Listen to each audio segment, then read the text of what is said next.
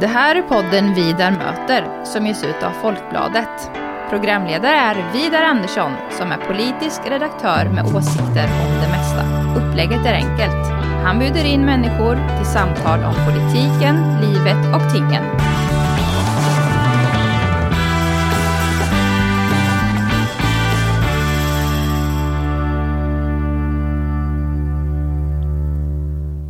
Ann-Sofie Hermansson, till eh, Vidarmöter. Tack så mycket. Eh, Vi ses här i Göteborg på din arbetsplats. Du har precis eh, gått av ditt pass Mm. på Renova. Ja. Ja. Du kör sopbil. Åh, Ja. Och det har du gjort. Ja, det är drygt tre år nu. Ja. Jag började här i januari 2020. Så att jag har ganska, ja, tre år drygt. Mm. Du är ju några år yngre än mig och jag, jag har ju följt dig från, eh, kan man säga, som arg ung arbetare på Volvo. Ja, kan väl stämma. Ja. Att socialdemokratin och IF Metall och Mm. såg eh, dina möjligheter där och, och du kom in och du fick uppdrag och, och så, Absolut. eller hur? Mm. Och du har, haft, du har jobbat med två av de nutida socialdemokratiska mest utstickande profilerna, ska jag säga, Mona Sahlin Mm. och också Stämmer. Göran Johansson här i Göteborg. Stämmer. Ja, och klarat av det i många år. Ja, Ja. det också. Ja. Olika saker. Ja. Och nu är du alltså tillbaks kan man säga på arbetsgolvet. Ja, det, så blev det ju. Livet har lite, lite andra vändningar än vad man kanske hade tänkt sig från början. Men eh, ja, nej, så kan det gå. Ja.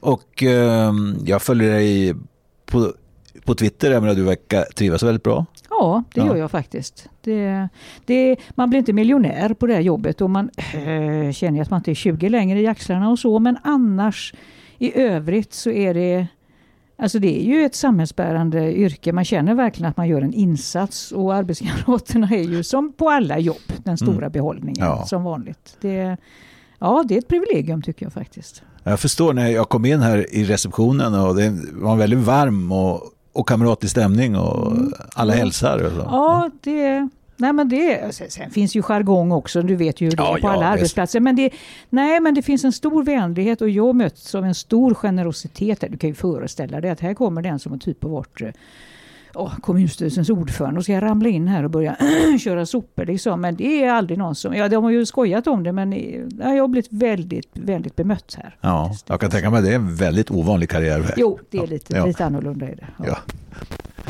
Du, jag, jag tänkte det finns ju många saker att prata med dig om, men jag tänkte man skulle börja här eh, 2021 då för eh, ja, två år sedan då Mm. ungefär så blev du friad både ja, i, i hovrätten. ja, just det. Det kanske var då ja. Ja. Mm, mm, Där, eh, just det. Mm. Och det handlar om eh, att eh, du var instämd då till, till hovrätten för förtal. Mm. Kan du någon minut eller två bara beskriva den händelsen? Vad det var som gjorde. Ja, ja. Det var det utmynnar ju i att eh, det, det fanns en gammal film, jag vet inte om det är någon som kommer ihåg den längre, men Burka Songs eh, 2.0 eller vad den hette, som handlade om, ja, det, den handlade om allt möjligt runt rasism och olika islamofobi och liksom sådana här saker. Och den, den filmen ville upphovsmakaren ha en efterföljande debatt på i Göteborg. Eh, och då ville de ha en, eh, en debatt där det bara var, man kan säga att det var typ bara folk som förordade slöja. Att det fanns ingen, inga som inte tyckte så. Mm. Och då sa Göteborgs stad att ska ni ha våra lokaler så får ni nog faktiskt se till att ha lite mer mångsidig panel. Och så ville de inte det och då sa det var några coola tjänstemän som sa att nej men då får ni inte hy- hyra lokaler i Göteborg. Alltså det, det är bara så. Vi förbjuder inga filmer och sådana här saker här men ni, behöver, ni kan inte förvänta er att vi ska peja för, för lokalen så. Ja, Eh, och då är det ju lite så här, är min erfarenhet, att när politiken svajar i de här ärendena, då har tjänstemän ofta svårt att fatta beslut. Det är inte så lätt att vara tjänsteman eh, när politiken svajar. Så jag skrev på min privata blogg att heja er! Bra jobbat för att ge dem råg i ryggen, att det här är extrema röster och då måste man förstå att man kan inte ha ett fritt spelrum bara liksom i Göteborgs stad. Då blir de jättearga på mig, är klart, eh, och polisanmälde mig faktiskt. Eh, även om polisen la ner det ganska omgående och sa att det här är ju fan politik, det håller inte, sånt håller inte vi på med. Men då, då kan man ju alltid stämma någon, det heter inte så, men särskilt åtal. kan man göra. Då måste tingsrätten ta upp det, det man skyller. Och då är det utanför polis och åklagare och sånt. Och då gjorde de det eller rätt sagt, de, de mejlade till mig och sa om du, om du ber om ursäkt och tar, tar tillbaka allt du har sagt och, och, och tar bort din blogg och allting sånt där så anmäler vi dig inte. Ja, see you in court sa jag då, för jag har alltid velat säga sådana här filmrepliker, det är roligt. Ja, är roligt var det inte, men det var i alla fall, nej ni kan glömma att jag tänker be om ursäkt. Eh, så då blev det ju tingsrätt och där vann ju jag. Och sen överklagade de till hovrätten och så vann jag där med. Och då överklagade de faktiskt det med. Men för ungefär ett år sedan så kom HDs utslag och sa vi tar inte upp det här. För det här hovrättens dom är helt korrekt och mm. vi har ingen anledning att ta upp det. Så att, eh, det tog fyra år men, men jag blev typ rentvådd kan man väl säga. ja och det var ju så också att jag menar, du var ju ingen duvunge i de här frågorna om extremism, hedersvåld, Nej. hederskultur. Mm. Jag vet eh, jag läste för jättelänge sedan, du bodde väl i Tensta, mm. Eh, när Nalin Pekul, ja. en annan socialdemokratisk kvinna på de här fronterna. Mm. Och jag vet du beskrev där, eh, du och hon någonstans en, en liten flicka då, 9-10 år någonting sånt där. Ja. mm. Enda gången hon fick gå fritt var när hon gick till någon läxläsning. som hjälp som ni hade. Ja. ja. Alltså det var ju en av anledningarna till att man liksom ursäkta mig, kan någonting i de här ärendena, det är ju att man har haft folk som Nalin att göra med, som har lärt en saker. Mm. Jag har pratat med henne om de här frågorna sedan 90-talet.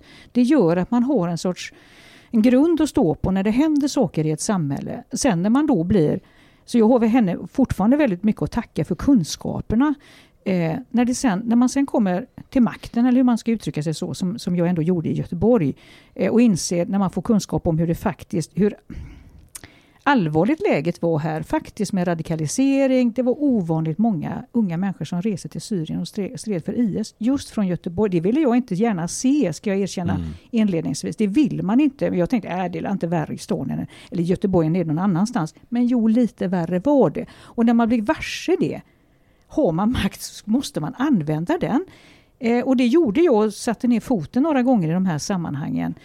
Eh, men det är som det är som i andra sammanhang, när man utmanar den här sortens krafter så får man vara beredd på ganska hårt motstånd.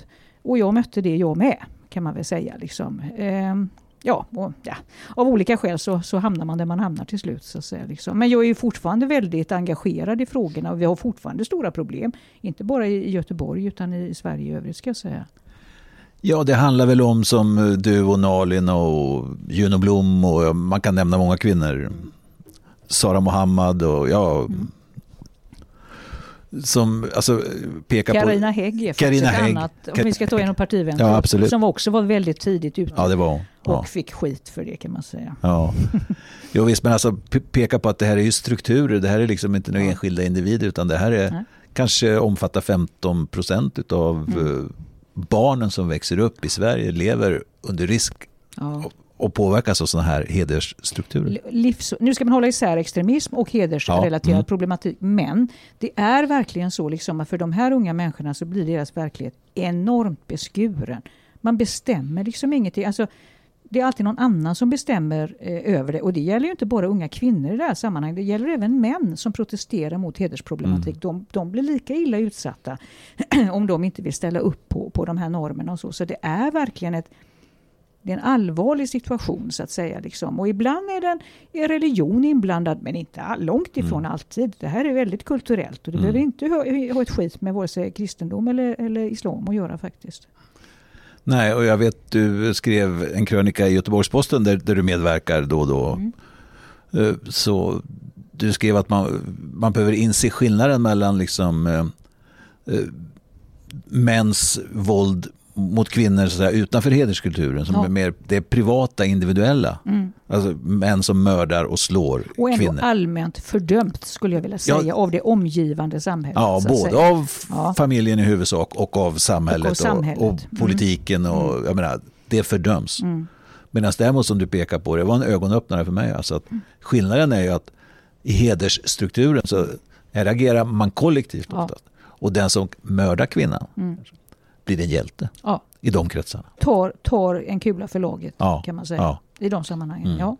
Så ser det ut. Och det är, det är viktigt att komma ihåg den skillnaden. Och de som fortfarande ska säga gör sig till talespersoner för att säga nej, nej, mäns våld mot kvinnor ser likadant ut. Det är rasistiskt att hävda att det skulle finnas i särskilda kulturer eller så. De försvårar, de osynliggör de här, den här särskilda situationen för de här människorna som drabbas av hedersstrukturerna. Det skulle mm. jag säga oförlåtligt. Liksom. Mm. Det, man, vi behöver mycket mer kunskap snarare än, än, att gömma det så att säga.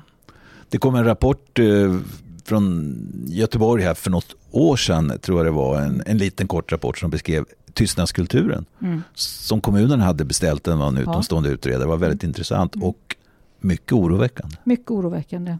Ja, och bra av kommunen att man beställer den såklart. Mm, ja. liksom. Jag måste säga det, bra jobbat. Men visst är det oroväckande. Och det är ett det har ätit sig in i våra, jag ska inte säga att det är maffia, men, men det är ju den sortens tendenser om man nu ska jämföra med någonting som mm. går att förstå sig på. Höll jag på För ibland har vi så svårt att förstå, va, händer det här hos oss? Kan det här smygas in i våra förvaltningar eller i våra... Ja, det kan det faktiskt göra för att vi i all vår aningslöshet har gjort och ibland också gjort eh, olika sådana här, de som stämde mig, alltså MMRK, alltså Muslimska mänskliga rättighetskommittén. Det här låter som att det är LO typ. De är väl fem personer eller någonting ja. sånt där. Men i alla fall. Eh, att de, är, de gör sig till företrädare för en stor gruppering, typ alla muslimer i landet. Mm. Alltså så är det inte. Det är ungefär som att Knutbypastorn skulle göra sig till företrädare för alla kristna i hela Sverige. Då säger mm. vi nej, det är ju en sekt. Mm. Ni kan inte företräda oss, vare sig vi som är troende eller sekulariserade. För ni är någonting annat. Men när det kommer till det där Alltså vi har bjudit in, och det har Nalin väldigt, både Nalin och Carina Hägg väldigt ofta påpekat, att ni har bjudit in de här mest extrema männen med de islamistiska liksom förteckningarna, alltså den politiska islam mm, som mm. Sami Egyptsson så förtjänstfullt har, har, disputerat på nu. Istället för den, hur ska man säga, den, den andliga och framförallt inte pratat med de kvinnorna som kanske drabbas av den här sortens, eh, vad ska man säga, politiska islam. Då. Nej, där har, vi, där, där har vi gjort både demokratin men framförallt de människorna som drabbas av de här strukturerna en, en stor otjänst. Skulle, mm. jag säga. skulle du säga något om medvetenheten, ta inom socialdemokratin eller inom den kommunala förvaltningen eller inom myndigheter i stort, alltså medvetenheten om att liksom vara på sin vakt, eller känns det också rasistiskt? Eller? Alltså det, ibland vet jag inte riktigt, vad, men jag, jag vill, hoppas och tror att, att kunskapsläget ändå har stärkts. Att vi förstår vissa saker idag som vi kanske inte gjorde bara för typ fem år sedan eller någonting sånt här. Men en del dagar är jag inte säker för det händer fortfarande konstiga saker. Liksom, och vi är ibland ur stånd att se vad är det egentligen som försiggår här nu då? Vad är det för strid vi tar så att säga? Vilka mm. är det som, som gör sig till talespersoner för vad? Och, jag, jag, jag tror att vi behöver ännu mera kunskaper och framförallt behöver vi ett tydligt politiskt ledarskap som sätter ner foten och säger nej, så här kan vi inte ha det. Alltså all heder till exempel åt en sån som Axel Dorvik här i stan. Det är Folkpartiets mm.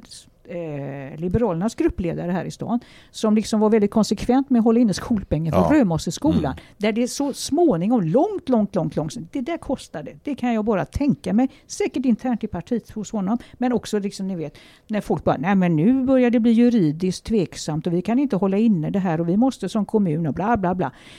Ibland måste man, du vet, man måste ta ett kliv framåt mm. och säga nej, det här är orimligt. Så här ska vi inte ha det i stan. Eh, vi vill att alla medborgare här måste behandlas lika och de barnen som har gått på Römosse har verkligen Alltså det har varit allt möjligt med den skolan med mm. könsuppdelade eh, lektioner och det har varit allt galenskaper som vi inte ska tolerera.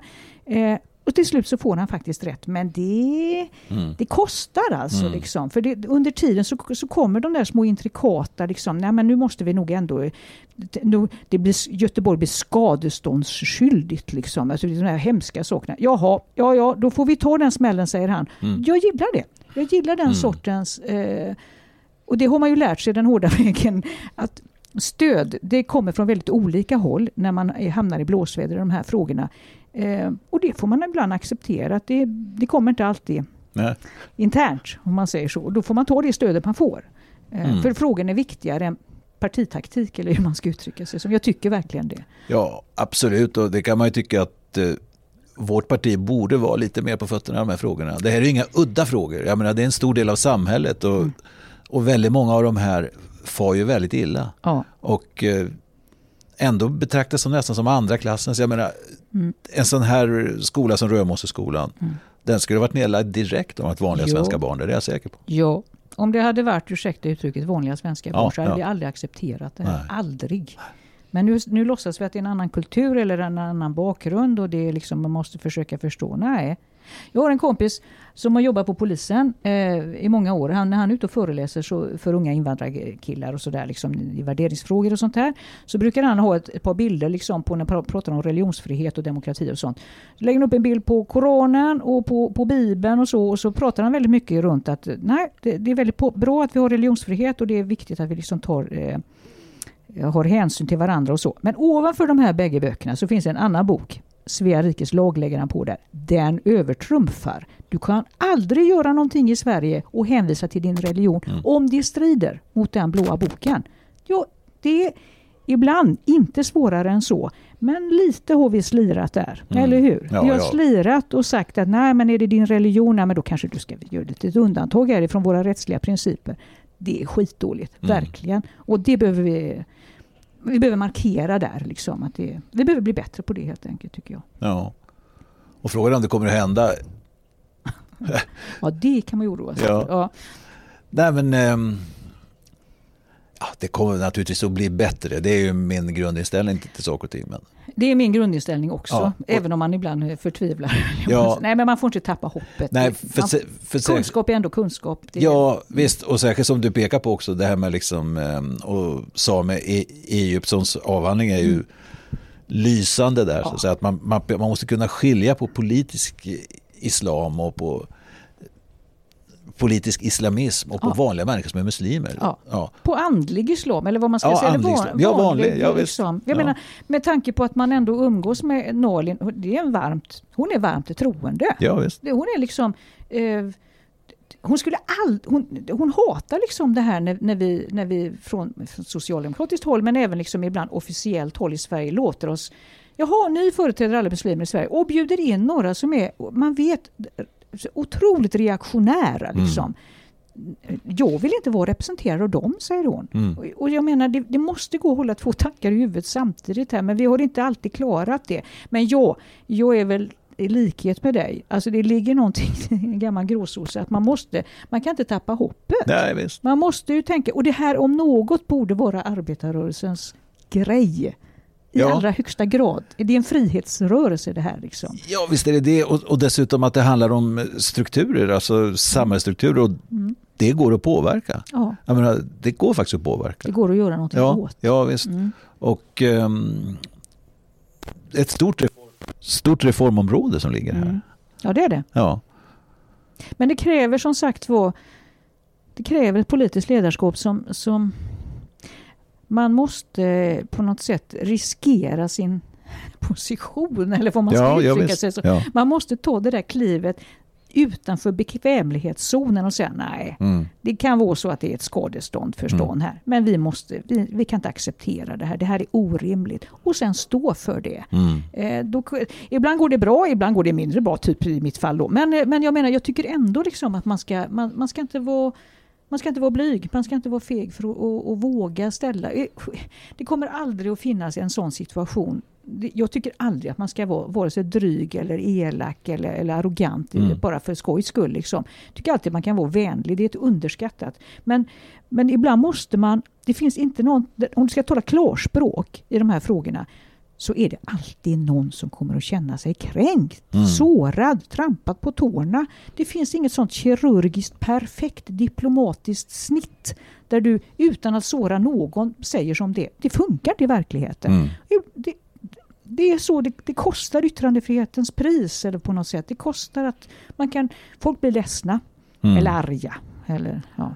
Ja, men så är det ju allting. Ja, nu är det segraren som skriver historien så man kan ju Mm. tro att Sveriges omvandling från fattigsamhället till en av världens rikaste välfärdsländer var helt oproblematisk. Ja, jo. Trampades på oerhört många år. Miljoner människor fick flytta Mm. söderut och Ja. ut mot kusterna, bryta upp många släkten och liv förstördes. Mm. Alltså, Absolut. Det är ingenting har varit enkelt. Nej. Det, så är det. Och det, det kommer det inte att vara nu heller. Nej, liksom. precis. Det, så är det. mm. Men det, är, det borde vara arbetarrörelsens fråga. Det Ja. är verkligen så. i större utsträckning Mm. än vad vi har sett de senaste åren. Vi har varit för ängsliga i de här frågorna Mm. helt enkelt. Helt i onödan. För jag tänker så här, rent krast så skulle vi få väldigt många fler muslimer att rösta på oss om vi vågar sätta ner foten i de här frågorna. För de flesta muslimer är nämligen inte islamister. Det är Nej, min nej, absoluta vet. uppfattning. Nej. Ja. Ja, men det är helt rätt och vi kan ju runda av det lite. Jag tänker, är du eh, som socialdemokrat och, och mycket välkänd socialdemokrat. Jag tänker så här att om, om jag hade någonting med socialdemokratins studieverksamhet eller utvecklingsverksamhet att göra så skulle jag engage, försöka engagera dig och Nalin och Karina och, och många andra. Så här, utbildnings och föreläsningsverksamhet för det här är ju vår, en av vår tids stora frågor. Ja. Hur ska vi få ihop samhället? Ja, det är absolut. Vi behöver verkligen förkovra oss i de här frågorna. Det är en Ja. folkbildningsfråga. Ja, visst är det. I allra Ja. högsta grad. Ja. För alla. Jag menar, ska vi dela samhället så... Mm. Så måste vi kunna prata om de här frågorna. Ja. Det är inte, det, och jag tycker inte att det är svårt att prata om de här frågorna. Ibland så tror jag tror att folk oroar sig, eller partiet kan ibland oroa sig i onödan för att det här blir känsligt. Jag, här, jag finns på en arbetsplats här. Mm. Det är inte svårt Nej. för inhållarna på Renova att hålla två tankar i huvudet samtidigt. Mm. Man kan prata om de här frågorna med dem och då, det, går, det går alltså utmärkt att för, skapa förståelse. Det är min absoluta erfarenhet. Mm. Det tror jag går att göra i ögonhöjd med ett samtal i, med folkbildning som Ja. ska säga, hedersord eller som vi Mm. brukar ha. Det är klart att det går, men Ja. då måste man våga göra det också. Och våga lite lita på sin magkänsla. Eller vad Ja, ska Säga. precis. Och det, det är nog förmodligen så som du pekar på förut, att man, man blandar in religion för mycket och då Mm. blir man lis, Mm. alltså orolig, och gud nu kommer jag att trampa snett här Ja. och, Mm. och, och trampa på någons religionsfrihet eller någonting Ja. sånt där. Man ska inte oroa sig för mycket. Nej, eller alltså. hur? Nej. Allvarligt talat. Nej, och ibland, visst. ibland trampar man ju fel. Ja, det får man göra. Då får man Ibland kan man också be om ursäkt. Ja, det, är inte, det är inte heller hela Nej. världen faktiskt. Liksom. Nej, nej jag, jag är enig med dig. Det är bara Just nu tror jag det är lite svårsåld som idé. I alla fall med de här namnen som du räknar upp här. Ja, det tycker jag är väldigt märkligt faktiskt. Ja, det är som Ja, det jo, Ja. hörru du, Ja. Ann-Sofie Hermansson. Mm. Stort tack för att du ville vara med i Vida möter. Tack så mycket själv. Och all lycka framöver, både med yrket och politiken. Tack.